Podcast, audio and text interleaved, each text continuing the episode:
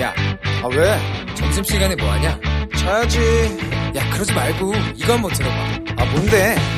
지금 당장 라디오를 켜봐 나른한 오후 깨울 시사 토크쇼 모두가 즐길 수 있고 함께하는 시간 유쾌하고도 신나는 시사 토크쇼 오태훈의 시사본부. KBS 제1라디오 오태훈의 시사본부 2부 시작하겠습니다. 이 시각 방금 들어온 뉴스들 정리해드리는 시간입니다. 헤드라인 뉴스 조진주 캐스터 전해주시죠. 국민권익위원회는 부동산 투기 행위에 가담하거나 연루된 공직자의 자진 신고를 유도하기 위한 책임 감면제를 적극적으로 운영하기로 했다고 밝혔습니다.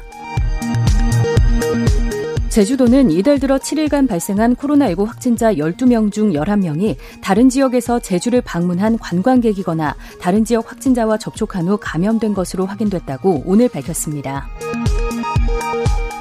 서울시장 보궐선거에서 재건축 재개발 규제 완화를 내세운 오세훈 국민의힘 후보가 당선되면서 강남과 목동 등 서울 주요 재건축 단지의 사업 추진에 탄력이 붙을지 주목되고 있습니다. 골프 황제 타이거 우즈의 차량 전복 사고는 과속을 한 데다 커브길에 대처하지 못하면서 발생한 것으로 미국 경찰 당국이 결론 내렸습니다. 미 백악관은 비핵화의 길로 이어진다면 북한과 외교를 고려할 준비가 돼 있다고 밝혔습니다. 조 바이든 미국 대통령은 현지 시간 7일 중국의 추격을 내세우며 초대형 인프라 투자 법안과 재원 마련을 위한 증세의 정당성을 호소했습니다. 지금까지 라디오 정보센터 뉴스였습니다.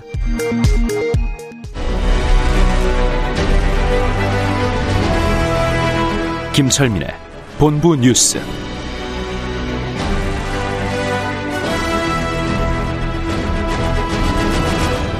네, 주요 뉴스들 분석해드리는 시간입니다. 본부 뉴스, 뉴스의 핵심을 짚어드립니다. KBS 보도본부의 아이언민, 김철민 해설위원과 함께합니다. 어서 오십시오. 네, 안녕하세요. 김철민입니다. 재보궐선거 결과에 대해서 문재인 대통령이 사과를 했다고요? 예, 오늘 이제 대통령이 대국민 메시지를 어, 강민석 청와대 대변인을 통해서 밝혔습니다. 그래서 예. 입장문을 냈는데 어, 대통령은 이제 국민의 질책을 엄중하게 받아들인다. 더욱 음. 낮은 자세로 보다 무거운 책임감으로 국정에 임하겠다. 이렇게 밝히면서 앞으로 이제 코로나19 극복, 경제 회복, 민생 안정, 부동산 부패 청산 같은 국민들의 절실한 요구를 실현하는데 더욱 매진하겠다. 이렇게 짤막하게 그 메시지를 냈습니다. 네.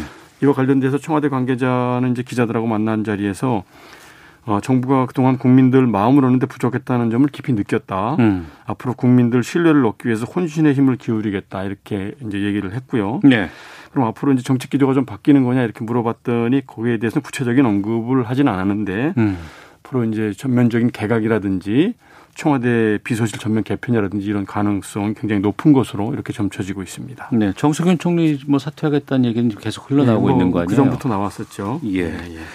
자 그리고 보궐선거기 때문에 서울시장 오세훈 그리고 부산시장 박영 박형준 공식 취임했죠 오늘? 예, 예. 예. 뭐 인수인계 절차도 없이 그냥 바로 오늘 이제 다 서울 부산시장들이 다 공식적으로 취임을 했습니다. 네. 그 오세훈 서울시장은 이제 제 38대 서울시장으로 임기를 시작을 했는데요.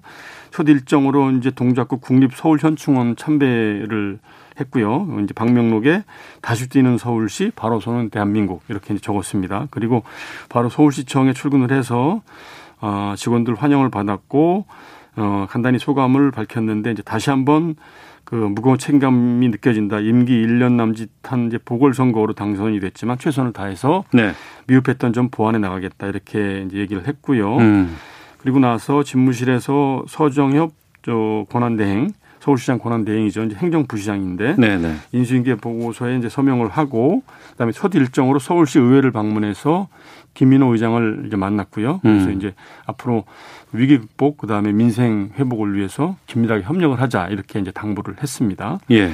그리고 박형준 부산시장도 오늘부터 바로 이제 업무를 시작을 했는데요. 일단 그 부산시 간부들 그다 간부들하고 같이 이제 부산 동래구에 있는 충렬사를 참배를 하는 걸로 해서 공식 일정 일정을 시작을 했고요. 네. 방명록에는 부산의 나라사랑, 역사적 긍지와 자존심을 지키고 계승하겠습니다. 이렇게 소감을 남겼고요.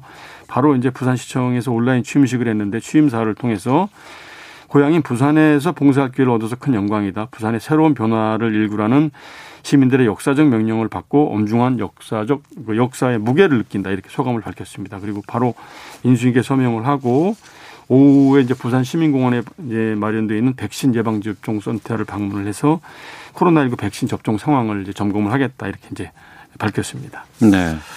어제 선거 결과에 대해서 여러 가지 분석이 있습니다만 네. 뭐 그 중에 뭐 부동산 LH 문제 이게 그렇죠. 상당히 좀 중요했었다라고 예, 얘기를 하는데 예. 지금 홍남기 부총리가 이사 대책 어 공급 대책이죠. 이걸 예. 일정대로 계속 추진하겠다 이렇게 밝혔다고요. 그 이제 앞서 헤드라인 뉴스에도 잠깐 있었지만 이제 야당 시장들이 당선이 돼서 재건축 재개발 이제 일이 활성화되면서 부동산 시장이 불안한 거 아니냐. 그리고 또 그 중앙 정부하고 지자체 간의 그 정책이 뭐 혼선이 생기는 거 아니냐 음. 우려가 이제 생겼지 않습니까? 그래서 네. 이 부분에 대해서 오늘 홍남기 부총리가 이제 어, 메시지를 내놨는데 오늘 부동산 시장 점검 관계장관 회의를 열었습니다. 그래서 어, 그동안 선거 과정에서 제기된 부동산과 관련된 다양한 의견들에 대해서 그 취지를 짚어보고 그 이제 검토를 하겠다. 다만 네. 이제 여야를 떠나서 음. 부동산 시장 안정과 주택 공급 확대라는 그리고 서민들 주거 안정이라는 이런 지향점은 다르지 않다고 본다. 그렇기 때문에 투기 수요 억제, 실수요자 보호, 불공정 거래 근절 이라는 이런 부동산 정책의 큰 틀은 흔들림 없이 유지하겠다. 특히 이제 이사 공급 대책은 차질 없이 네. 예, 추진하겠다. 그리고 뭐 예, 지금 이제 어 이제 일부 지자체가 이제 야당 후보들이 이제 시장이 됨으로써 부동산 정책에 혼선이 생기는 거 아니냐 이런 음. 이제 우려에 대해서 주택 공급은 이게 중앙 정부나 지자체 간의 호흡이 굉장히 중요하고 긴밀한 협의가 필요한 상황이다. 네. 그래서 지금까지도 뭐 이제 후보지 선정이라든지 지구 지정, 뭐 심의 인허가 예산 전 이런 것들이 다 이제 긴밀하게 협의가 되어 왔기 때문에 네, 네. 아, 이 앞으로도 이런 협의를 이제 긴밀하게 해 나갈 것이다. 이렇게 얘기를 했고 이사 대책도 차질 없이 추진하겠다. 이번 달 안에 그 신규 택지를 발표하겠다 이렇게 밝혔습니다. 그리고 예. 아까 말씀드린 대로 시장 상황이 조금 이제 그 재건축 아파트를 중심으로 해서 이제 그러니까 오세훈 시장의 공약이 그렇죠. 상당히 좀 달랐잖아요. 규제를 다 예. 완화하겠다고 그랬죠. 어. 그래서 지금 그, 그 공약의 영향으로 일부 지역에서 지금 불안 조짐이 조금씩 있는데 이런, 네. 이런 우려스러운 측면에 대해서 지금 예의주시하고 있다 이렇게 음. 지금 어, 언급을 했습니다. 네. 자 그리고 노원구 세모녀 살해범 김태현 예. 검찰로 송치됐다고요? 검찰에 이제 송치가 됩니다. 아직 음. 안 됐고요. 아. 지금 이제 혐의를 그 기록 이제 경찰 노원 경찰서가 네 번 조사를 했거든요. 그래가지고 네. 이제 기록을 정리를 해서 혐의를 어떻게 할 것인가 지금 이제 이 이제 정리 중인데 일단 어, 내일 송치를 하는데 오늘 이제 혐의가 일단 살인 혐의는 기본적으로 이제 적용이 되는 것이고 여기다가 예. 절도하고 주거 침입 두 가지 혐의를 더 추가하기로 했습니다. 그래서 음. 김태현이 범행 당시에 쓴 그 흉기가 네. 근처 마트에서 훔친 걸로 확인이 됐습니다. 그래서 이제 요거 절도 혐의를 추가를 하고 그다음에 피해자들 주거지에 무단 침입했기 때문에 요, 저 무단 침입, 주거 침입 혐의도 적용을 하고요. 그리고 이제 스토킹 범죄 처벌법도 적용을 하려고 이제 봤는데 이게 네. 지난달에 통과를 했는데 국회에서 적용은 올 10월부터입니다. 그래서 요 스토킹 범죄 처벌법은 적용이 이제 이번에는 안 되고 음. 그다음에 성폭행 혐의가 있는지 여부 를 조사하기 위해서 국가수의 감정을 의뢰해서 분석 결과를 받아보니까 성폭력을 했다는 결정적인 증거가 지금 나오질 않았습니다. 그래서 네. 이 부분도 지금 적용은 이제 일단 빼기로 했고요. 그리고 김태현이 또 다른 미제 사건에 연루됐을 가능성이 또 있다고 합니다. 그래서 아. 그 이제 김태현 DNA를 채취해서 국과수에 지금 보낸 상황입니다. 그래서 지금 어 내일 오전에 그 이제 검찰에 송치하는데 송치하기 이제 전에 오늘 한 번 더 그 프로파일러하고 면담을 실시를 해서 그 사이코패스 성향이 있는지 예. 여부도 이제 이제 진단을 하고요. 음. 내일 오전에 아마 검찰로 가게 될 것 같은데 갔때 이제 신상 공개가 결정이 됐기 때문에 이제 포토라인을 세우고 다만 이제 코로나19 상황이기 때문에 마스크를 씌울지 말지 이 부분이 고민인데 네. 본인 의사 등을 이런 걸 저 감안을 해서 이제 조만간 결정을 하겠다 이렇게 밝혔습니다. 네, 하나만 짧게 보겠습니다. 예. 지난달 23일 날 문재인 대통령이 이제 아스트라제네카 백신을 1차 접종을 했었는데 그렇죠. 종로 보건소에서 했죠. 근데 이때 그 백신 바꿔치겠다라는 예. 글 유포한 사람 입건했다고요? 예, 그때 그 영상을 보면 이제 간호사가 이제 그 주사기를 들고 잠깐 그 칸막이 뒤로 갔다가 다시 나오면서 음. 이제 그 마개를 땄다가 마개를 빨간 마개를 다시 이렇게 이제 끼운 장면이 이제 확인이 되는데 이게 이제 사실은 그 백신이 오염될까봐 이제 네. 마개를 씌운 건데 이걸 놓고서 어, 뭐 주사기, 뭐 백신을 바꿔치기했다 이런 의혹을 온라인에 제기했던 음, 그 A 씨가 있는데 대구 경찰청이 오늘 그 A 씨를 위계에 의한 공무집행 방해 혐의로 입건을 했습니다. 그래서 음. 어 이제 조사를 했고 그 다음에 지금 이 그 온라인 글이 게시된 이후에 이 종로구 보건소에 항의 전화가 빗발치듯이 오고 네. 해당 간호사는 협박 전화도 받고 아이고. 그다음에 백신 접종을 취소하겠다는 사례도 있다고 해서 이제 업무방해 혐의가 적용이 됐고요. 그리고 그 이제 게시글에 굉장히 단정적이고 악의적인 표현이 있고 이래서요 의료진들 명예를 훼손한 부분이 있었던 그 명예훼손 혐의도 적용을 해서 음. 어, 지금 입건을 했다 이렇게 대구 경찰청이 오늘 밝혔습니다. 알겠습니다. 자 본부 뉴스 여기까지 하도록 하겠습니다. KBS 보도본부의 김철민 해설위원이었습니다. 고맙습니다. 네, 고맙습니다.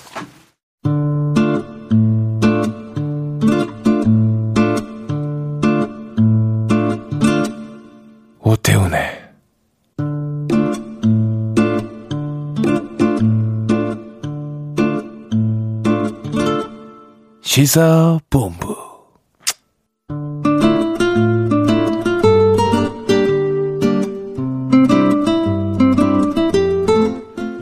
네, 지금 시각 1시 11분 지나고 있습니다. 시사본부는 청취자 여러분들의 참여 기다리고 있습니다. 샵 9730으로 의견 보내주시면 됩니다. 짧은 문자는 50원, 긴 문자 100원, 어플리케이션 콩은 무료로 이용하실 수 있고요. 팟캐스트와 콩, KBS 홈페이지를 통해서 시사본부 다시 들으실 수 있습니다. 또 유튜브를 통해서도 만나실 수 있습니다. 유튜브 검색창에 일라디오 아니면 시사본부 이렇게 검색하시면 영상으로도 확인하실 수 있습니다. 촌철살인의 명쾌한 한마디부터 속 터지는 막말까지 한 주간의 말말말로 정치권 이슈를 정리하는 각설하고 시간입니다. 어제 선거가 있었기 때문에 많은 분들이 이 코너 좀 기다리고 계실 것 같은데요. 어, 더불어민주당의 최민희 전 의원 오늘 전화로 연결해서 좀 모시도록 하겠습니다. 최 의원님 나와 계시죠? 예, 안녕하세요. 불굴의 희망 최민희입니다. 몸이 안 좋으시다고 들었어요? 아, 예. 어, 많이 안 좋으세요? 이게 공개적으로 얘기할 사안은 아닌 것 같고요. 아, 아 그러시군요. 알겠습니다. 네. 괜찮으신 거죠? 그래도 제가 걱정해서요. 예. 아, 예. 예, 알겠습니다. 자, 그리고 국민의힘 이준석 전 최고위원 나오셨습니다. 안녕하십니까? 네, 안녕하세요. 예. 목은 좀 괜찮으셨습니까? 안 괜찮습니다. 아, 많이 안 좋으세요? 예, 오늘도 청취자분들께 좀 양해를 구해야 될 것 같습니다. 아직까지 선거 여파가 좀 있긴 합니다. 예. 이 선거 끝나고 물론 이제 그 승리한 쪽이 있고 이제 네. 패배한 쪽이 있게 되는데 선거 휴가 같은 거 좀 주나요? 당에서 어떻습니까? 그런 건 딱히 없습니다. 아 그래요? 예, 예. 어 바로 그러면 또 다음 업무에 또 해야 되고 뭐 정치 활동도 계속 해야 되고. 근데 뭐 사실 선대위 역할을 하다가 이제 네. 역할을 안 하는 거니까요. 음. 업무 양은 줄겠지만은 네. 저는 뭐 방송 활동하고 있고 지역 활동하고 있기 때문에. 어. 바로 또 고된 일의 연속일 것 같습니다. 아. 예. 최민희 의원님.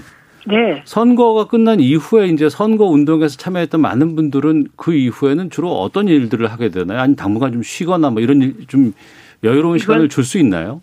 사람에 따라 다를 것 같습니다. 우선 후보는 네. 끝나고 나면 낙선 인사 다녀야 돼요. 어. 찢어지는 가슴을 안고 예. 낙선 인사 다녀야 되고요. 아 그것도 하루 쉬거나 뭐 이러지 않고 바로 그냥 그 다음 날부터 해야 됩니까? 예. 그저 음. 그 끝나고 바로 그 다음 날부터 네. 낙선 인사해야 되고요. 요즘은. 음. 네. 그리고 선대위는 해산하게 되고 음. 그 해산하고 나면 일단 각자 자기의 자리로 돌아가는 거고요. 네. 네. 그리고 어 자봉 자원봉사했던 분들 음.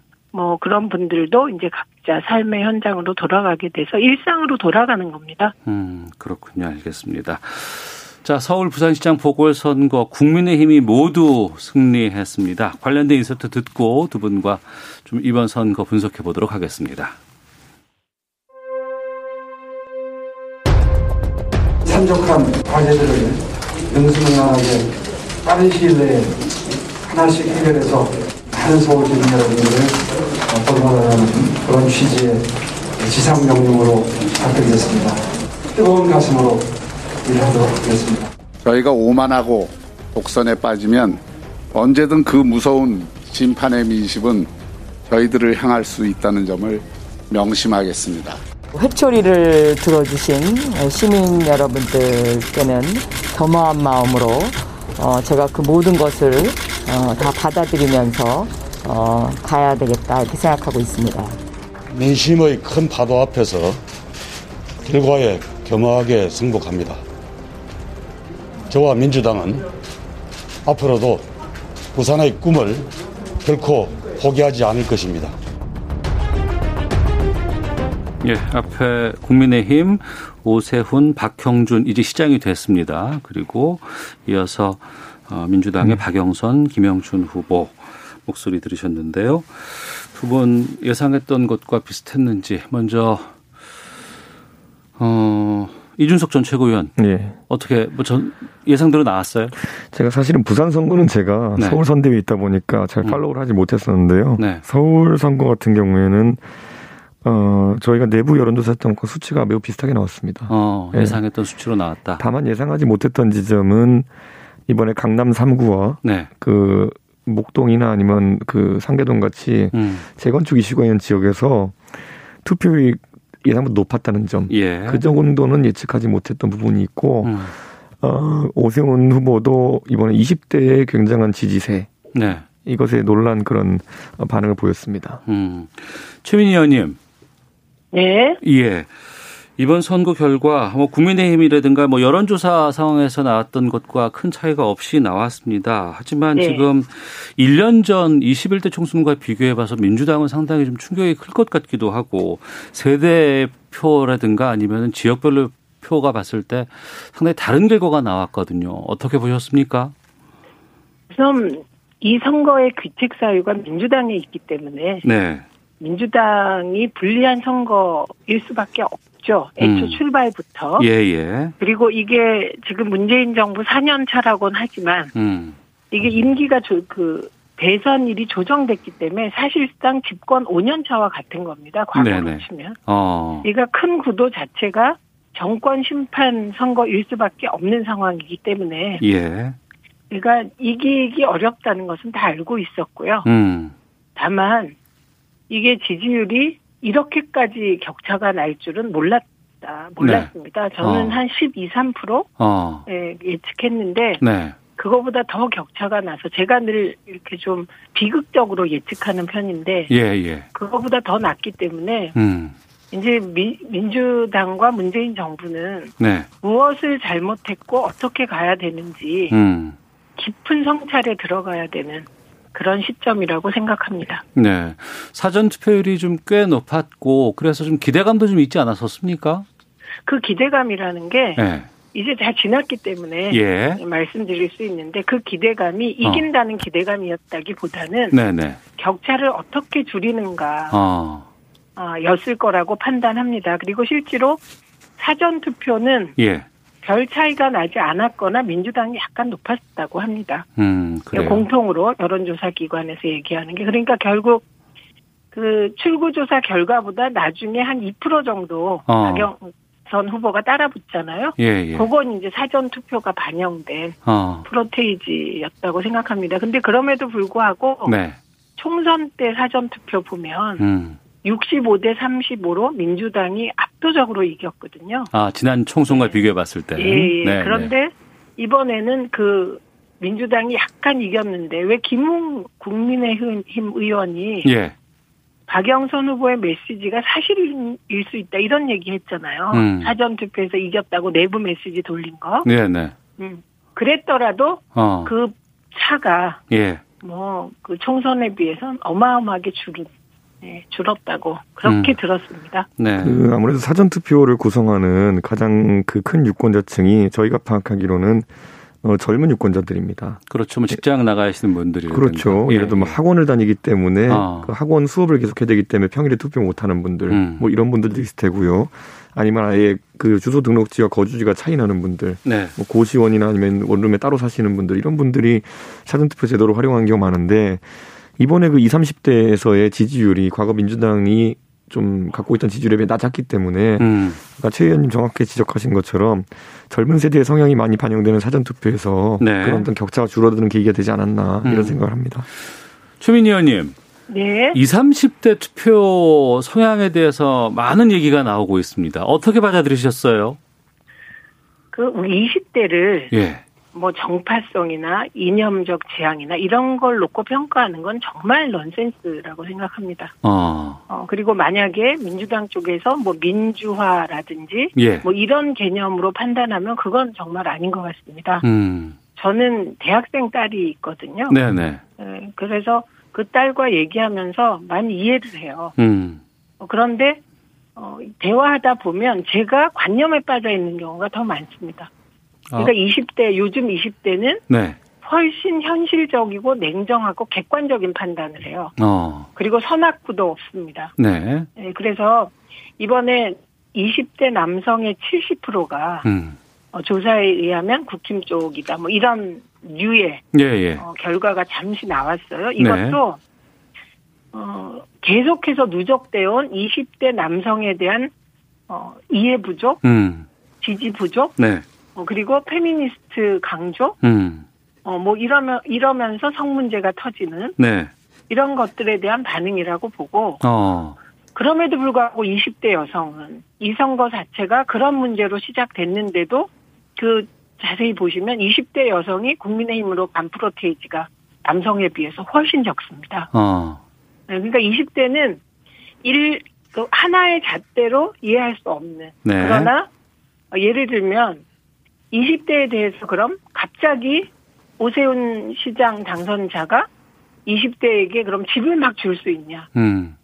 모든 일자리를 줄 수 있냐? 네. 해결할 네. 수 있냐? 이런 문제는 아니기 때문에 네. 우리가 이 프로그램에서도 여러 번 강조했는데 음.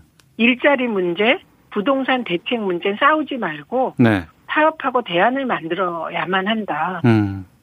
그래서 20대 청년 일자리 대책 그리고 청년 부동산 대책에 대하여 알겠습니다. 여야 후보가 공약한 거 있잖아요. 네네. 그거의 공통 분모를 찾아서 음. 답을 찾지 않으면 안 된다 이렇게 예. 봅니다. 이준석 최고께서는 20대 움직임들을 어떻게 판단하셨습니까? 저는 어제 이제 KBS 출구조사 발표할 때 화면을 네. 보고 있다가 가장 놀랐던 것이 우선 20대에서의 음. 남녀 합쳐서 지지율이 그 출구조사 57% 나왔습니다. 네. 50대 지지율을 초월했습니다. 국민의 입장에서. 예. 예. 그렇기 때문에 주 지지층으로 60대에 이어가지고 20대가 나온 거거든요. 어. 여기에 당 관계자가 전부 놀랐습니다. 아. 그리고 또 세부적으로 들어가 보면 방금 전 최 의원이 언급하신 것처럼 예. 그 중에 남자는 72%입니다. 20대 남자가 예. 그렇죠. 그리고 여성은 40%대거든요. 어. 그래서 또 한 번 들여다 보니까 가장 놀랐던 게 뭐냐면은 여성 중에서 민주당에 실망한 표들이 국민의힘으로 오진 않았다라고. 15%가 제3지대로 갔더라고요. 그렇죠. 근데 네. 15%가 회색으로 나왔어요. 네, 그러니까요. 제3지대라는 것이 어. 과거처럼 바른미래당 같은 제3지대를 타는 것이 아니라 아니고. 네, 그렇죠. 이번에 그 여성주의를 내세운 후보들이 좀 있었습니다. 예, 꽤 있었습니다. 진보당이라든지 아니면은 그 음. 기본소득당 예, 후보든지 그렇죠. 아니면 예. 무소속의 신지 후보 같은 어. 후보들이 있었는데 그쪽이 15%를 가져갔어요. 네, 네. 그러니까 저는 이거는 그 아까 최 의원님 지적하신 것처럼 젠더 문제나 아니면 이런 페미니스트 문제 이런 것들이 음. 20대에게는 어쩌면 부동산 문제보다 더 강하게 작용했을 수 있다. 네. 그런 것들을 정당히 살펴야 되는데 음.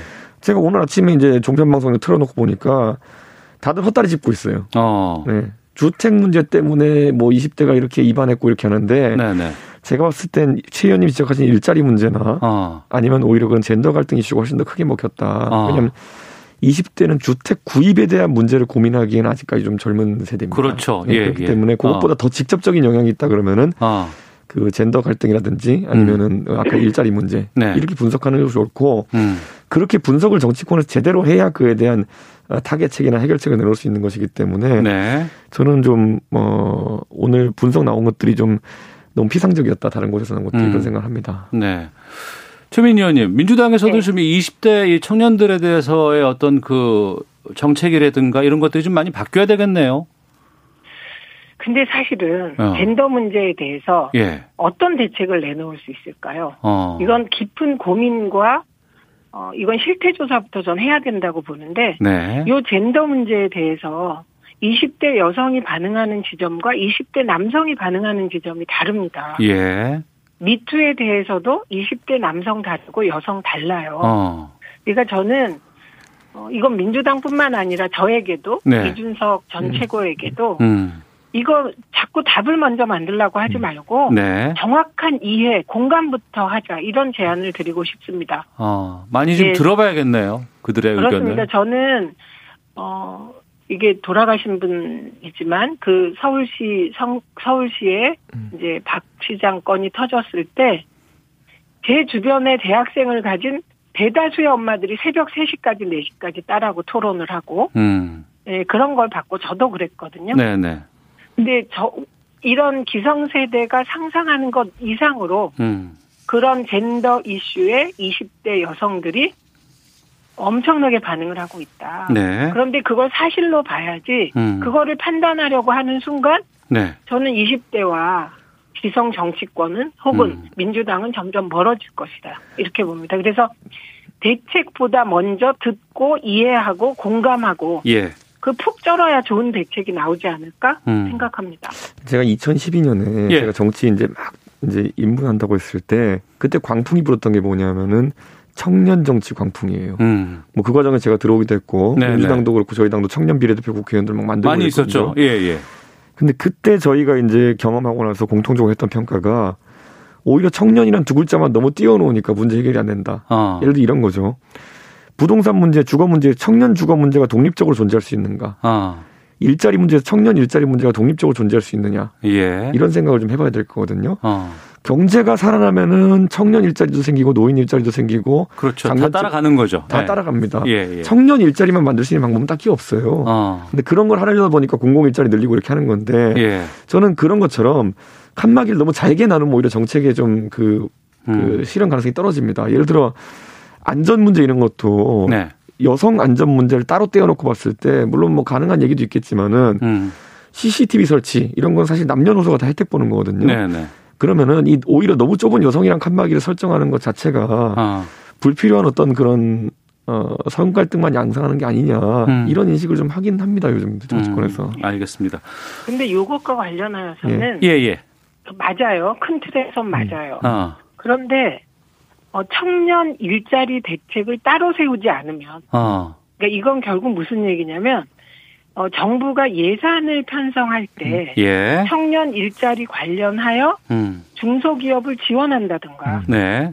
네. 이런 식의 예산 편성은 필요하다는 음. 거예요. 아 그렇겠죠. 음. 그러나 큰 틀에서는 경제가 좋아져야 일자리가 생기고 음. 그래야 대기업이 청년들을 뽑는다. 그건 뭐 전적으로 동의하지만 예. 그럼에도 불구하고 그 청년에 대해서 맞춤형 예산을 실효성 있게 세우는 것 또한 알겠습니다. 이건 정치권이 음. 해야 될 일 같습니다. 그리고 또 하나의 분석 중에서 가장 중요한 부분이 서울에 있는 모든 구에서 국민의힘이 이겼습니다. 음, 네. 이건 어떻게 보세요?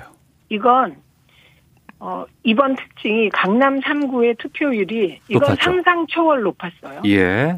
그러니까 이익 투표한 거예요. 이익 투표. 어. 또 이건 거꾸로 얘기하면 부동산에 대한 기대, 욕망, 세금 거부 투표 이렇게 얘기할 수도 있어요. 예. 그러니까 능동화된 거예요. 어. 강남 3구 등 예. 그리고 마용성 이런 데가 다 높았거든요. 음. 반대로 아파트로 이익을 보지 못한 분들을 투표장으로 끌어낼 유인을 민주당은 주지 못했습니다. 네. 그래서 이게 후보 간 투차 보면 대체로 오세훈 후보가 280만 표, 음. 그다음에 박영선 후보가 190만 표 뭐 이렇게 얻었습니다. 네. 그런데 이게 분석을 해보면 국민의힘 지지자들은 거의 이 선거를 대선급으로 인식한 거예요. 아, 결집했군요. 그래서 더 결집했고, 어. 거꾸로 민주당이 지지자들에게 결집할 근거를 못 준 거. 이건 결정적인 장면이 네. LH 투기 1벌 100개를 위한 음. 부동산 투기 공직자 이익 소급 입법을 못하는 순간 네.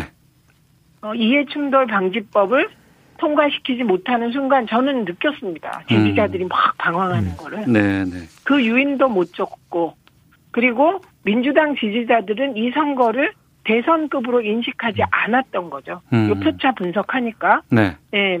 그렇기 때문에 이거는 음 저는 죄송하지만 네. 냉정하게 말씀드리면 국민의힘이 이긴 선거라기보다는 민주당이 참패한 선거. 음. 이게 맞는 것 같습니다. 이준숙 최고위원. 제가 이제 그 부동산 문제라고 하면요. 보통 예. 정치권에서 공약 낼 때 되게 조심스러워합니다. 음. 예를 들어 재건축 재개발 공약을 세게 걸면은 재건축으로는 이득 보는 분도 있겠고요. 그리고 또 한편에서는 어, 세입자 문제 이런 것도 그렇죠. 있거든요. 예, 상반된 거죠. 예. 보통 정치권에서 이걸 제일 아젠다로 내세우는 경우는 거의 드뭅니다. 음. 얻는 표와 잃는 표가 거의 다 동등하거든요. 네네. 근데 이번엔 굉장히 특이한 상황이었던 게 저도 최 의원님이 말씀하신 민주당의 실패 또는 정권의 실패라는 부분에 저는 약간은 공감하는 게 음. 부동산 문제를 딱 이렇게 들고 왔는데 자, 집 가진 사람은 세금이 올라서 짜증이 났고 네. 집이 없는 분들은 살려고 하니까 대출 규제 때문에 짜증났고. 그리고 이미 너무 집값이 많이 올라버렸어요. 그렇죠. 네. 세 들어 사시는 분들은 또 어. 세가 올라가지고 힘들고. 예. 그러니까 부동산, 그러니까 의식주 아닙니까? 음. 주에 해당하는 영역에서 민주당을 좋아할 사람이 별로 없어요. 음. 그러니까 저는 이게 지금 민주당이 빠지는 지금 가장 큰 위험한 지점인 게 네. 집값이 오르는 것에 대한 대응 정책으로서 대출 규제와 그 다음에 그 결국에는 세금 강화를 택했거든요. 음. 네, 네. 그러다 보니까 모든 그 의식주에서 주에 해당하는 모든 구성원들이 음. 다 열받은 겁니다. 어. 네, 그러니까 저는 이거는 좀 지금까지 썼던 다른 부동산 관련 정책과는 네네. 네. 다른 형태로 이제 선거에 반영된 걸로 보입니다. 음, 알겠습니다. 서울도 좀 살펴볼 게 많은데 이건 저희가 두고두고 좀 하나씩 좀 해보려고 하고요. 그리고 더불어민주당 지도부가 재보선 참패 책임지고 오후 1시에 기자회견 열어서 총사퇴 결정을 했습니다. 아, 선거에 나타난 민심을 겸허하게 수용하고 지도부 사퇴가 성찰의 계기가 되기를 바란다는 메시지를 내기도 했는데요. 또 부산 상황도 좀 저희가 두 분과 짚어보려고 하는데 기상청하고 교통정보 확인하고 돌아와서 두 분과 계속 말씀 이어가도록 하겠습니다. 날씨와 미세먼지 정보 송소진 씨입니다. 공기가 깨끗해서 청명한 하늘이 펼쳐져 있습니다. 현재 전국의 미세먼지 농도가 좋음에서 보통으로 나타나고 있고요. 대기 확산이 원활해서 종일 청정한 대기 상태가 이어질 전망입니다. 따뜻한 햇살에 기온이 많이 올랐는데요. 오늘 예상 낮 최고 기온은 서울 18도, 대전, 광주 19도, 대구 20도 등으로 어제보다는 1, 2도 정도 낮겠지만 대부분 20도 가까이 올라 낮 동안 따뜻하겠습니다. 하지만 밤에는 빠르게 쌀쌀해져서 큰 일교차 차를 주의하셔야겠습니다. 한편 지금 전국 많은 지역에 건조주의보가 발효 중이어서 불조심하셔야겠습니다. 주말까지 맑은 날씨가 이어지다가 다음 주 월요일에서 화요일 사이에 전국에 비가 내릴 전망입니다. 현재 서울의 기온은 16.9도입니다. 미세먼지와 날씨 정보였습니다. 이어서 이 시각 교통 상황을 KBS 교통정보센터 김민희 씨가 전해드립니다. 네, 여전히 도로 위로는 돌발 구간이 많습니다. 광주 대구고속도로 대구 쪽으로 순창 부근 1차로에서는 사고가 났고요. 중앙고속도로 대구 쪽으로 대동요금소 부근에서도 사고가 났습니다. 2차로와 3차로 또 갓길을 막고 처리 작업을 하고 있어서 뒤로 삼락 부근부터 6km 구간에서 정체 심합니다. 경부고속도로 부산 쪽으로는 먼저 한남부터 서초 사이로 정체고요. 더 가서 동탄분기점 부근 5차로에서는 고장난 차를 처리하고 있습니다. 이 여파바다 기흥동탄 나들목부터 속도 줄여 지납니다. 이후 청주 분기점 부근 3, 4차로에서는 장애물을 처리하고 있고요. 반대 서울 방면으로는 신탄진 휴게소 부근 1, 2, 3차로에서 역시 장애물을 처리하고 있습니다. 그 밖에 서울시내 올림픽대로 하남 쪽으로 이번에는 가양대교 부근에서 사고가 났는데요. 1차로를 막고 처리 작업을 하고 있어서 부근으로 차량들 서행합니다. 이후로도 반포대교부터 영동대교 사이로 정체입니다. KBS 교통정보센터였습니다.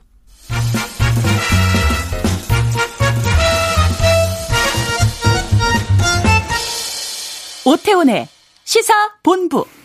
네, 각설하고 돌아왔습니다. 최민희 의원님 들리시죠? 네, 네. 예, 예. 부산 결과도 보겠습니다. 네. 김영춘 후보를 박형준 시장이 두 배 가까이 앞섰어요. 이것도 네. 큰 격차가 나왔거든요. 네.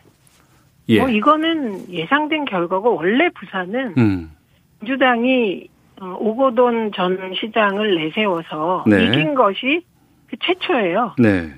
그런데 그렇게 만들어준 부산시장이 또 그런 이유로 음. 물러나게 되고 선거가 치러졌기 때문에 네. 부산에서의 큰 격차는 이미 예견되어 있었다고 봅니다. 그런데 음.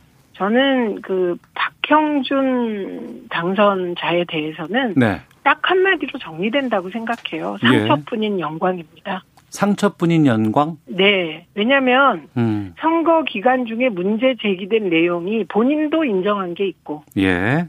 부동산 때문에 정부를 비판하는데 본인은 부동산 폭등의 최대 수혜자죠. 음. 그런데다가 부인은 왜 그렇게 부동산이 많은지 계속 부동 거의 눈만 뜨면 그 다음날 새로운 게 나왔고요. 예. 무엇보다 성추행 교사 공작 의혹에 부인이 연루됐다는 게 법원 판결문에 나왔고요. 음. 검찰 수사 기록에 나왔기 때문에 저는 처음부터 계속 이 말씀을 드렸는데 이번 재보궐 선거에 네. 김종인 위원장이 애초 구상하신 대로 음. 국민의힘 내부엔 후보가 없다 안 된다. 음. 그리고 외부에서 경제 전문가를 영입하겠다. 그게 실현됐다면 네. 아마도 그 선거 결과가 어떻게 나오든 음. 어, 지지자들이 깨어냈을 것 같아요. 아. 그러나 제가 뭐 부산 쪽이 저희 시집도 있고 음. 저도 경상도라 예, 예. 친척들의 얘기를 들어봐도 음. 깨어나지 않은 거예요. 깨어나지 않다. 아. 네, 그래서 어, 저는 상처뿐인 영광이다 이렇게 생각하고 정치권이 진짜 국민들께 죄송해야 하는 건 이런 이유로 선거를 치르게 만든 것. 민주당도. 음. 그리고 미래 가치를 얘기하고 부산을 이렇게 만들겠다고 얘기하는 새로운 후보를 내지 못한 것. 네. 그래서 유권자를 주시고요. 고민에 예. 빠뜨린 것은 반성해야 될 지점이라고 봅니다. 예. 이준석 최고께서는 부산 어떻게 보셨어요? 저는 부산의 선거가 결국엔 부산은 네. 경남, 울산이랑 경제 공동체적인 성격이 있거든요. 음. 그거는 전체적으로 네. 아까 최 의원님 언급하신 것처럼 부울경이 어, 민주당 광역단체장을 만든 거는 거의 처음입니다. 음. 예, 과거에 뭐 김두관 지사가 잠깐 하신 적은 있지만 그렇죠. 예. 그 외엔 사례가 없었거든요. 아. 그런데 이제 보면은 부울경 전체가 아. 광역단체장들이 송사에 휘말리거나 예. 진짜 감옥 갔다 오시거나 이런 분들이 있어요. 아. 김경수 경남지사도 임기 내내 지금 드루킹 건 때문에 고생을 치르고 계시고 예. 송철호 시장 음. 문제됐고 음. 유재수 부산 경제부 시장도 곤욕을 치르고 있고 그다음에 오거돈 시장은 말할 것도 없고요. 그러니까 이게 단순히 어떤 공약을 지키고 안 지키고 부산을 발전시키냐 못 발전시켰냐 이것보다도 제가 부산 현지에 가서 이제 지원을 좀 하다 보니까 부끄러워서 못 살겠다 이게 있는 거예요. 음. 왜냐하면 뽑아놓은 그 세 명의 자치단체장이 전부 다 구설수에 올라 있기 때문에 그런 어떤 국면에서 이번 선거가 민주당에 쉽지는 않았겠다. 그러다 보니까 나중에 이제 내용으로 뒤집으려고 했죠. 갑자기 이제 가덕도나 이런 문제를 전면에 내세우려고 했는데 이미 이 선거는 그거 이전에 자존심 문제가 약간 걸린 상황이었다. 음. 그래서는 자기 백약이 무효인 약간 상황에서 선거를 치른 것이 아니냐 네, 네. 합니다. 아니 근데 박형준 후보도 그런 건 마찬가지입니다. 음. 아. 저는 성추행 교사 의혹에 연루된 음. 후보가 음. 선거에 나온 거는 처음 본 것 같습니다. 음. 음. 부끄럽긴 마찬가지다. 그래서 제가 네. 이 정치권이 후보를 낼때 음. 이제 앞으로는 좀 유권자들을 고민에 안 빠뜨리도록 고민을 더 했으면 좋겠다. 네. 그런 생각입니다. 보궐선거 결과는 나왔고 여기에 대한 판단들은 많은 분들께서 다양하게 하고 계십니다만 이제 또 1년도 채 남지 않은 차기 대선으로 향하고 있습니다. 관심이. 국민의힘 김종인 비대위원장은 오늘 퇴임을 했고 지금 민주당은 지도부가 총사퇴하기로 결정을 내렸습니다. 당이 어떻게 가야 된다고 판단하시는지 또 어떤 길로 가야지 다시 뭐 여러 가지 변화를 좀 꾀할 수 있을지 아니면 또 이 상황을 유지할 수 있을지에 대해서 좀 말씀 듣도록 하겠습니다. 최민희 의원님 먼저 말씀해 주시죠. 우선 국민의힘은 네 번 패하고 이겼잖아요. 예. 대선 전체전이라고 얘기되는 선거. 음. 그래서 야권 재편은 불가피할 거다. 네. 그래서 일단은 국민의당과 어떤 식으로 합칠 건지 음. 뭐 당장 논의가 시작될 테고 네. 2차적으로 혹시 윤석열 전 총장이 정치 제, 정치하겠다 음. 나서면 네.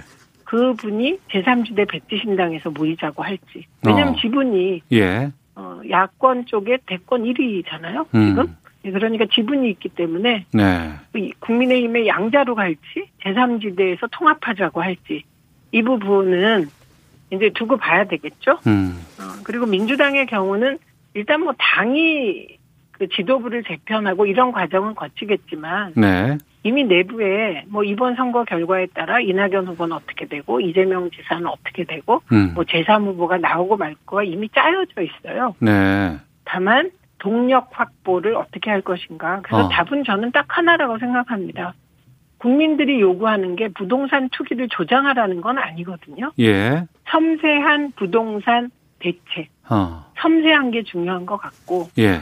아까 이준석 전체가 얘기한 대출 문제 등등의 30대 얘기 나오잖아요. 어. 그게 다 섬세함의 부족이고 현장감이 부족하기 때문에 네. 오는 현상이거든요. 음. 네, 그래서 섬세한 개혁을 어떻게 할 것인가. 해야 될 확실한 개혁은 어떻게 하고 고칠 건 어떤 부분인가 에 대해서 먼저 어, 성찰하는 게 필요할 것 같습니다. 네, 이준석 최고. 저는 이번 선거에서 대통령의 모습이 보이지 않았다. 음. 이거는 선거를 치른 민주당 전략가들 입장에서도 네. 대통령의 지지율이 좀 낮아지는 상황 속에서 부각시키기 어려운 측면이 있었을 것이다. 이렇게 음. 보고 이게 선거 결과가 또 후반영되기도 합니다. 그래가지고 지금 30% 초반대로 여기저기서 나오는 여론조사에 비해 가지고 대통령의 지지율이 예를 들어 20% 후반까지 이제 내려가는 상황이 발생한다 그러면은 네. 그때부터는 1년도 안 남은 대선을 위해 가지고 민주당 내에서 여러 가지 고민을 할 겁니다. 음. 그래서 지금 두 가지가 동시에 얘기가 나오고 있는 것 같은데 대선 후보 선출을 뒤로 미루자라는 네. 얘기가 이미 선거 전부터 일각에서 나왔고요.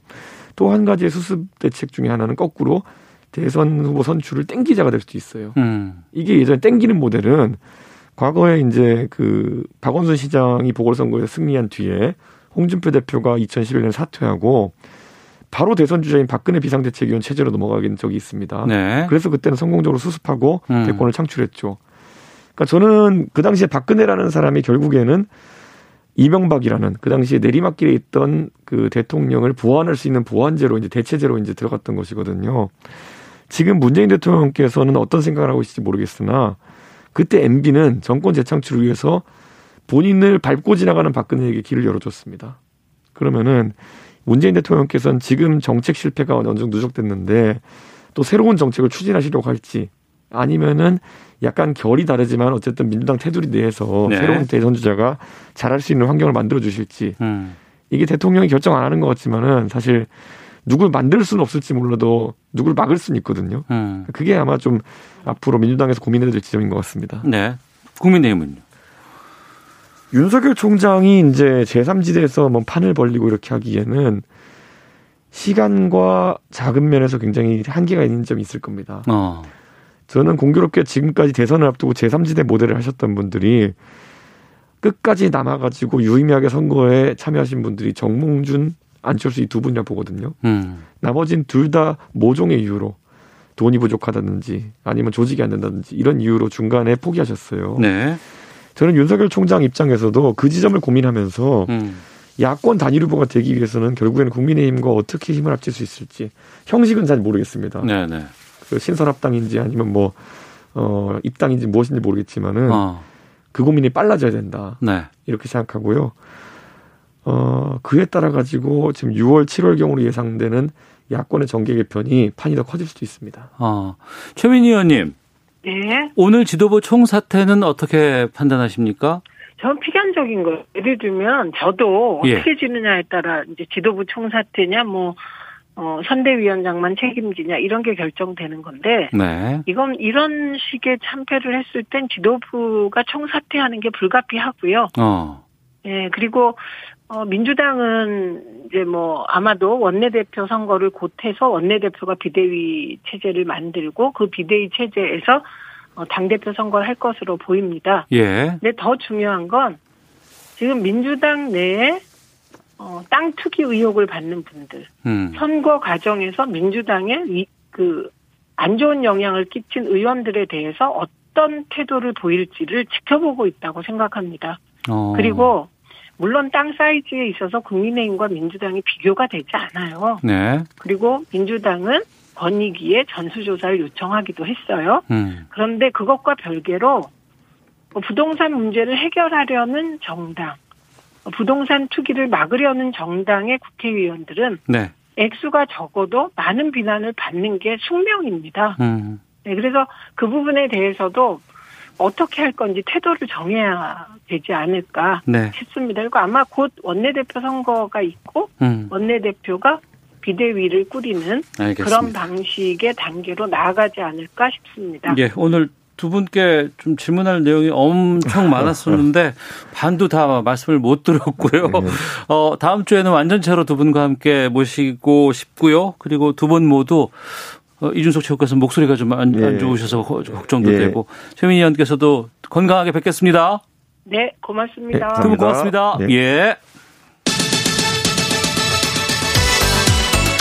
오태훈의 시사본부는 여러분의 소중한 의견을 기다립니다.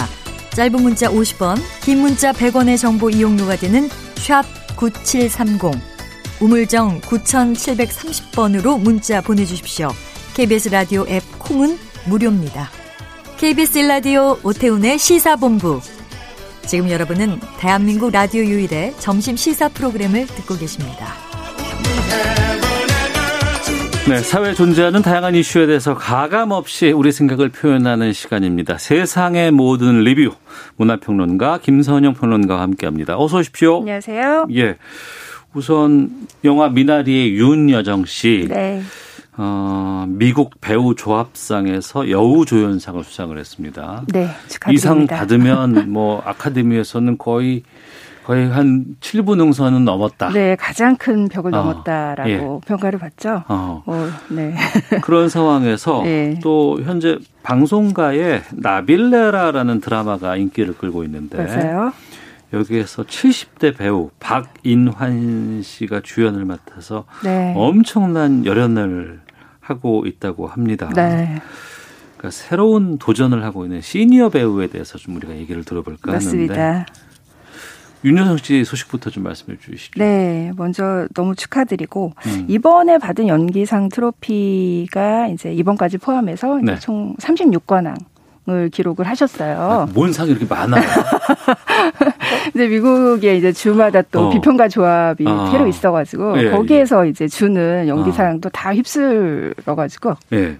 계속 이제 트로피가 추가가 되고 있고, 음. 근데 이제 앞서도 말 말씀하셨지만 이게 미국 배우 조합상은 이제 미리 보는 오스카라고도 해요. 이 배우 조합에 있는 사람들이 다 오스카에도 그렇죠. 심사위원이잖아요. 네. 투표권을 가지고 있기 네. 때문에 그래서 기생충도 사실 여기에서 이제 최고상에 해당하는 앙상블상을 어. 받았었잖아요. 예. 그래서 윤여정 씨가 여기서 여우조연상을 받으면서 이제 오스카 수상 전망이 굉장히 밝아졌고 음. 특히나 이거는 연기자로서는 최고의 영예인 게 같은 동료들의 인정을 받은 거잖아요. 네. 윤여정 씨도 이제 소감으로 밝혔지만은 음. 어 이제 윤여정 씨의 어떤 배우의 인생에서 가장 좀 빛나는 순간이 아닌가 그렇게 음. 생각이 들어요. 네. 미나리라는 영화를 해서도 그렇습니다만 네. 윤여정 씨가 최근에 왕성한 활동을 하고 있잖아요. 네. 원래 작품을 쉬지 않고 계속 하셨고 어. 이제 최근 들어서 이제 글로벌 활동을 하고 계시기 때문에 이게 네. 굉장히 좀 더 오히려 노년에 들어서 더 음. 이제 많은 평가 좋은 평가를 받고 계신데 이게 굉장히 저는 윤여정 씨의 활약이 배우로서뿐만이 아니라 예능계에서도 또 활약을 하고 계시잖아요. 요리하시더라고요. 그렇습니다. 네. 그러니까 이게 윤식당이라는 프로그램이 엄청나게 화제가 뭐 어. 화제가 됐고 이제 그 후속편에 윤스테이까지 또 네. 출연을 하시면서 이렇게 노년의 여성이 예능 프로그램에 어떤 음. 주체가 돼서 이끌어간 사례가 거의 없거든요. 아 그렇죠, 그렇죠. 네, 네, 네. 그렇죠. 예능 프로그램 항상 뭐 유재석 씨나 강호동 어. 씨나 어. 이런 이제 중년 남성층이 이끌어가는 프로그램이 많았기 때문에 저는 윤여정 씨의 활약은 정말 독보적이라고 보고 있어요. 그러니까 저도 이제 뭐 윤식당이라든가 윤스테이라든가 이런 예능들을 좀 봤었는데 네. 윤여정 씨가 나이가 많은 배우다. 네. 어, 왜 저게 예능에 오셨지라는 거부감이 안 들었거든요. 전혀 없었죠. 네. 사실은 이거는 이제 그 이전에 그 이게 나영석 PD가 연출한 그 꽃보다 할배라는 프로그램이 있었잖아요. 예, 예.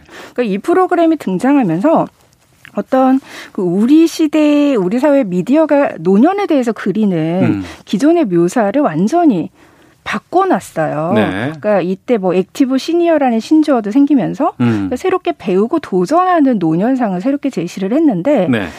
윤여정 씨가 사실은 거기에 가장 대표적인 사례로서 음. 예능 프로그램에서도 계속 활약을 하고 계시고 네. 굉장히 카리스마 있고 음. 끊임없이 계속해서 배우고 연구하고 이런 모습들이 굉장히 인상 깊거든요. 네.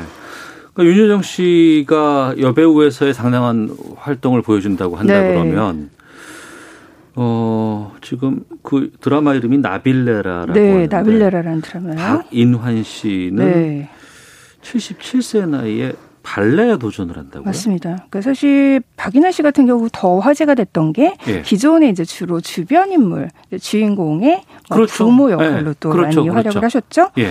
근데 여기에서 이제 당당히 미니 시리즈 주연 음. 역을 맡아서 화제가 됐고 또 이게 맡은 역할이 어 70대의 나이에 발레리노라는 새로운 꿈에 도전하는 내용이에요. 근데 그 도전이 그냥 가능할까라는 생각이 들기도 그러니까 하는데 많은 사람들이 네. 그렇게 생각하죠. 그래서 드라마 안에서도 미쳤어? 정신 어. 나갔어? 이런 어. 반응이 대부분이에요. 가족들도. 예, 예, 예.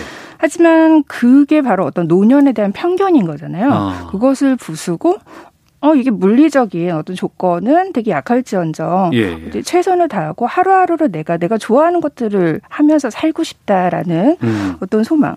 그러니까 누구보다도 현재를 충실하게 살고 있는 어떤 노년의 삶을 보여주고 있거든요. 네. 그래서 이 드라마를 보면은 송강 씨라는 요즘 굉장히 떠오르고 있는 청춘 스타랑 같이 주연을 맡으셨는데 송강 씨의 인기도 굉장히 크지만 음. 박인환 씨의 모든 등장하는 모든 순간마다 네. 정말 이 드라마 에 그러니까 몰입하지 않을 수 없는 그런 음. 명장면들을 계속해서 만들어내고 계세요. 어. 그래서 저는 이 드라마는 드라마 자체도 굉장히 좋지만 어떤 노년 배우의 연기라는 것이 어디까지 넓어질 수 있는가를 확인하기 위해서라도 어. 이 드라마를 좀 많은 분들이 보셨으면 좋겠어요. 박인환 씨가 춤도 잘 추세요? 그러니까 여기에서는 이제 발레가 되게 중요한 게 예. 근육이 있어야 되잖아요. 어. 그래서 어떤 밸런스를 잡는 게 가장 중요하거든요. 예. 예. 그래서 밸런스 동작이 되게 어려운데 음. 그 동작을 익히는 데만 이제 이 연기 전에 6개월 동안이나 수업을 아, 받으셨대요. 아, 미리 준비를 영어 아, 연, 그이 드라마를 하기 전부터 맞습니다. 네. 그래서 이 드라마에서도 음. 이제 처음 배우는 거니까 굉장히 좀 이렇게 서툰 모습이 많이 나오지만은 네. 그 밸런스 동작 같은 것들은 굉장히 좀 많이 연습을 하신 음. 그런 티가 납니다. 네. 이전에 뭐 드라마에서 나이 드신 분들께서 뭐 네. 주연한 적은 많이 있었어요. 근데 네. 그건 이제 가족 드라마라든가 노년의 무슨 뭐 아픔이라든가 외로움이라든가 이런 그렇죠. 걸 다뤄본 적은 있었지만 맞아요. 이렇게 프라임 타임 때 미니 시리즈 같은 데서 주연을 맡고 또 네. 발레에 도전하는 시니어 네. 이런 거 흔치 않았던 것 같은데. 굉장히 좀 새로운 묘사의 등장이라고 저는 보고 있고 예. 이런 드라마라든지 예능계의 묘사들이 실제로 우리 사회에서 이제 노년층들이 음. 우리가 바라보는 시각이라든지 노년층들이 어떤 문화의 주력 소비자라든지 생산자로 등장하는 그런 현실과도 좀 무관하지 않다고 봐요. 네. 그러니까 사실은 그 전에 이제 노년이 주인공, 그러니까 등장한 드라마들은 많았지만 이게 실제 우리 사회는 고령 사회잖아요. 음. 실제 인구에 비해서는 턱없이 낮은 비중으로 등장을 했거든요. 그랬네요. 생각해보니. 네. 예. 그래서 사실 이거는 조사 통계로도 많이 나와 있어요. 어. 2019년도에 이제 미디어 다양성 조사 연구를 했었는데 음. 여기에서도 이제 실제 인구가 당시의 실제 인구가 65세 이상이 16%가 넘는데 드라마 상에서는 10%가 채 안 되는, 5%가 채 안 되는 네. 그런 과소 재현이 이루어지고 있기 때문에 실제로 노년층을 우리가 미디어에 등장을 시킬 때는 실제 인구의 비중도 좀 반영을 해야 되고 음. 또 노년을 더 이상 어떤 뭐 주변적인 인물, 아버지, 어머니로만 그릴 게 아니라 네. 주체적인 모습으로 좀 그릴 필요가 있을 음. 것 같아요. 예. 지금 뭐 윤여정 씨라든가 박인환 씨 소개를 해드렸습니다. 그 외에도 네. 많은 분들이 또 왕성한 활동하고 있죠. 그렇죠. 저도 이제 최근에 되게 인상적인 사례가 예. 작년에 MBC에서 꼰대 인턴이라는 드라마가 또 화제가 됐었거든요. 어. 그러니까 여기에서도 이제 김홍수 씨가 예. 어 뒤늦게 어떤 그 과거에 출연했던 한 작품에 대사가 인터넷 밈이 되면서 어. 젊은 세대에게 굉장히 좀 화제를 모아서 김웅수 씨, 네, 김웅수 예, 씨가 예, 예. 그, 박철영 예. 그렇습니다. 네, 예. 아시는군요. 네, 그 김웅수 씨가 주연을 맡은 꼰대 인턴이라는 드라마도 어. 좀 노년을 되게 좀 새롭게 그린 드라마 중에 하나였어요. 음. 굉장히 좀 인자한 어떤 어른으로만 네, 노년을 네. 제시했다면 여기에서는 어 그냥 이렇게 성질이 과격한 다혈질인 음. 이런 좀 복합적인 성격을 지닌 입체적인 네. 캐릭터도 있다라는 걸 잘 보여준 드라마여서요. 음. 최근에 이제 확실히 노년 배우들을 TV가 그리는 방식이라든지 노년 네. 배우들이 활약하는 양상은 음. 과거에 비해서 좀 많이 바뀌고 있다고 봅니다. 예, 김응수 배우는 뭐 네. 노년이라고 하기에는 워낙에 또 왕성 활동을 어, 아직은 청춘이시죠. 네, 맞습니다. 네. 네. 항상 응원하고 있습니다. 네. 저희 시사본부에 다양한 또 출연도 좀 해주신 경험이 있기 때문에. 아, 그렇군요. 청취자 네. 박정주님께서 active senior 저도 닮아가려고 노력을 하고 있습니다. 네. 5541님 100세 시대 이젠 노인도 함께 갈 수 있는 시대인 것 같아요. 윤여정 배우 대단합니다. 1935님 나빌레라 웹툰으로 재밌게 봤는데 박윤환 씨 역할 딱이더라고요. 싱크로율이 최고입니다. 라고 말씀도 주셨는데 네. 아무래도 대중문학의 시니어 파워가 예전보다는 상당히 많이 달라진 것 같아요. 맞습니다. 그러니까 우리가 이제 작년에 트로트 예능을 붐을 되게 많이 다뤘었는데 아, 예, 그래, 그랬네요. 그렇죠. 네. 트로트 예능의 성공 요인으로 어. 기존의 매체에서 좀 소외받았던 예. 중노년층의 취향을 제대로 저격을 해서 성공을 했다라는 어. 분석을 말씀을 드렸잖아요. 예, 예. 요즘의 대중문화계에서 음. 그 이런 active senior가 그 활약하고 있는 것은 과거에 비해서 가장 많이 달라졌어요. 네. 실제로 이제 문체부에서도 이런 조사를 했었는데 문화 상품을 관람하는 비중이 60대에서 가장 큰 폭으로 증가를 했다고 해요. 어. 과거에 비해서. 예, 예. 그러니까 실제로 대중문화계 주력 소비층으로 급부상을 하고 계시고 음. 뭐또뭐 뭐 유튜버 박막례 씨라든지 네. 뭐 시니어 모델 김칠두 씨라든지 시니어층에서 하면서도 계속해서 어떤 문화 생산자로서의 모습도 음. 음. 또 활발하게 조명이 되고 있기 때문에 네. 어, 이런 것들이 우리 사회에 지금 약간 노년 인권의 현주소라든지 음. 이런 것과 좀 같이 연결되는 네네. 네. 그런 좋은 방향으로 좀 음. 나아갔으면 하는 바람입니다. 네. 그러니까 상당한 그 부분을 차지하고 있는 시니어 층이 있거든요. 그렇죠. 또 그분들의 의견을 네. 반영을 하고 네. 또 그분들의 의사를 또 우리 미디어가 다 담아낸다는 건좀 네. 의미가 있지 않나 싶습니다. 맞습니다. 자, 세상의 모든 리뷰 지금까지 김선영 문화평론가와 함께했습니다. 오늘 말씀 고맙습니다. 감사합니다. 오태훈의 시사본부 마치겠습니다. 내일 뵙겠습니다. 안녕히 계십시오.